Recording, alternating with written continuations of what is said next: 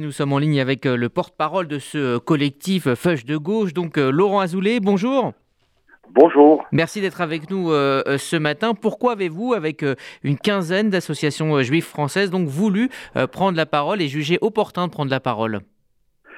Eh bien, écoutez, tout simplement parce que nous estimons que en Israël aujourd'hui, il y a un débat euh, extrêmement sévère sur euh, le concept même du sionisme démocratique.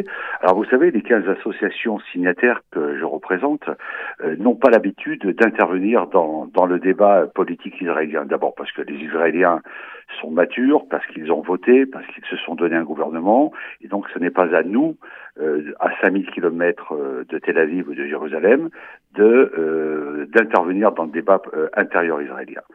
Sauf que pour cette fois, c'est un peu différent dans la mesure où Parmi les différentes mesures que le gouvernement israélien envisage de prendre, il y en a certaines qui touchent directement la diaspora. Nous sommes donc, en tant que membres de la diaspora et organisation juive sioniste solidaire d'Israël, directement impactés. Vous parlez euh, donc là de, la loi du retour, par exemple, qui pourrait être modifiée. Alors, notamment, Exactement, notamment la loi du retour. Donc, pour faire très vite, vous savez que la loi du retour est une loi absolument fondamentale euh, d'Israël qui a été votée en juillet 1950, euh, c'est-à-dire deux ans après la, création de l'État d'Israël.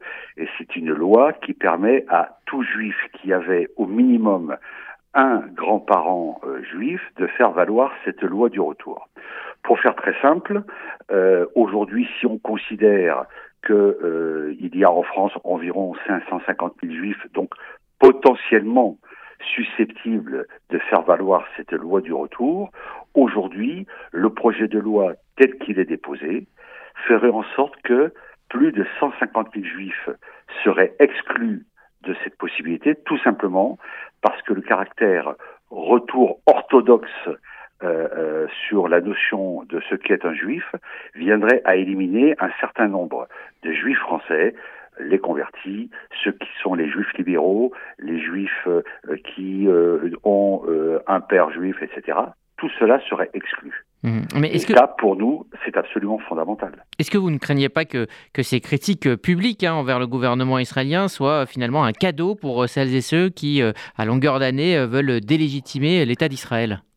Alors d'abord, c'est l'éternel débat, c'est-à-dire qu'on nous accuse, quand nous émettons au regard de nos propres valeurs des doutes, on nous accuse de jouer contre euh, la politique du gouvernement israélien, et à contrario, quand tout va mal, on nous demande, on nous exige une solidarité de tous les instants. D'abord, ce qu'il faut savoir, c'est que le texte que nous avons rédigé, donc les 15 associations signataires de ce texte, n'a pas de vocation extérieure. Il n'a été adressé co-vecteur de la communauté juive, c'est-à-dire les médias, les communautés. C'est un appel en quelque sorte interne. C'est un appel au débat, c'est un appel au dialogue, c'est un appel à la raison, c'est aussi accessoirement un appel à la responsabilité.